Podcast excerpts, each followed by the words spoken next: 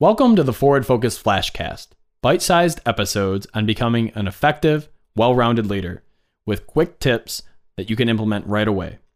Today, we're discussing how to stay in your lane, how to make the right choices when you have a million things being thrown at you as a leader and business owner.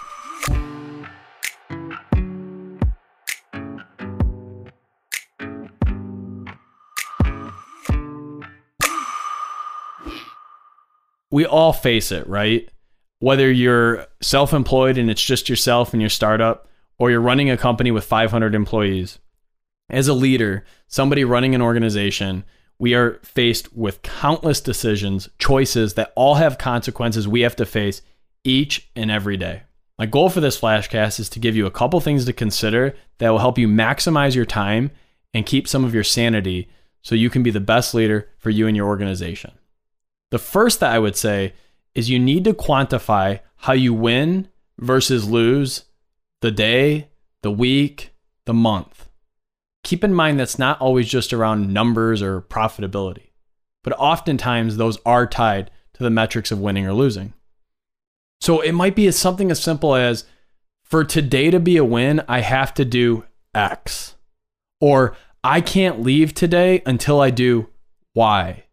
Or if I don't begin rolling that project Z, then today was not a good use of my time. It's that idea of being busy versus being productive. I talk to business leaders all the time that are super busy.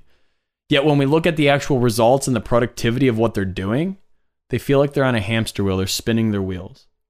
So I really encourage you to think about how can you quantify a win for the day, a win for the week.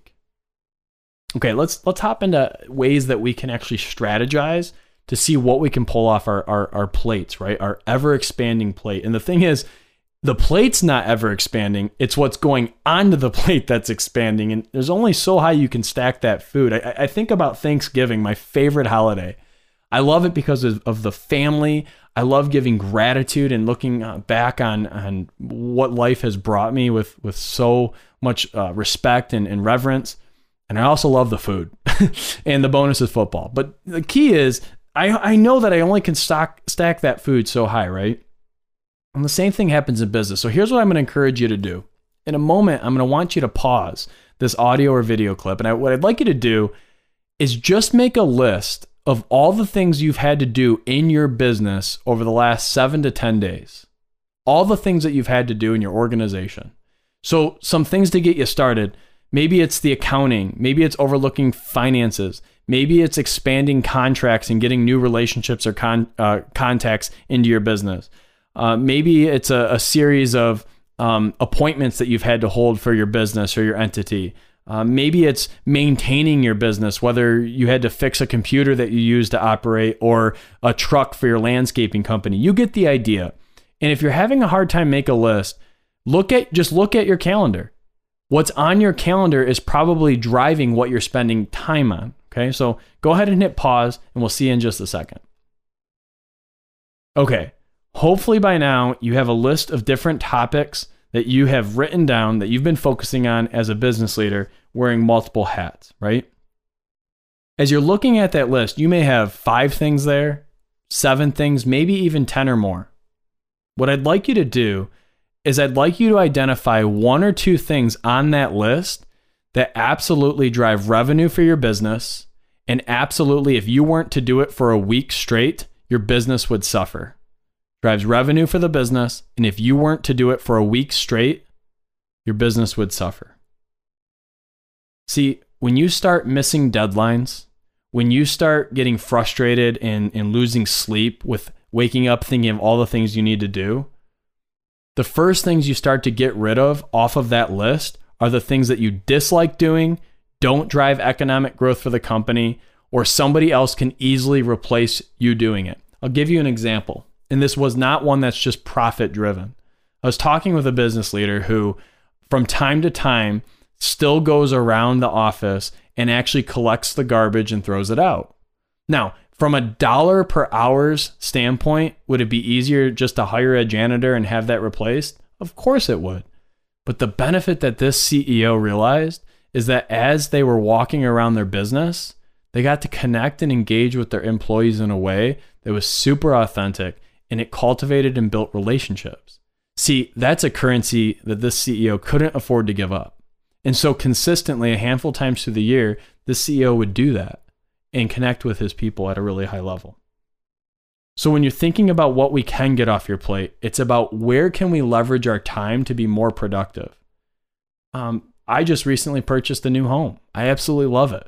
I'm hoping that it can be somewhere that blesses my family for years to come. And here's the thing after cutting the lawn with a zero turn and playing around on that, I don't want to really be cutting shrubs and mulching and, and, and manicuring all this landscape every single month during the spring and summer months.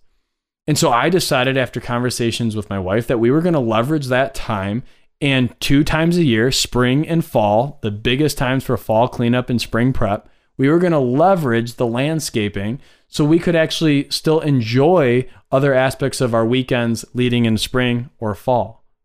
And so we looked at how much it would cost and what getting that time would mean back to my wife and I if we could take a weekend trip or go camping instead or just simply spend more time on our other areas in business or with family.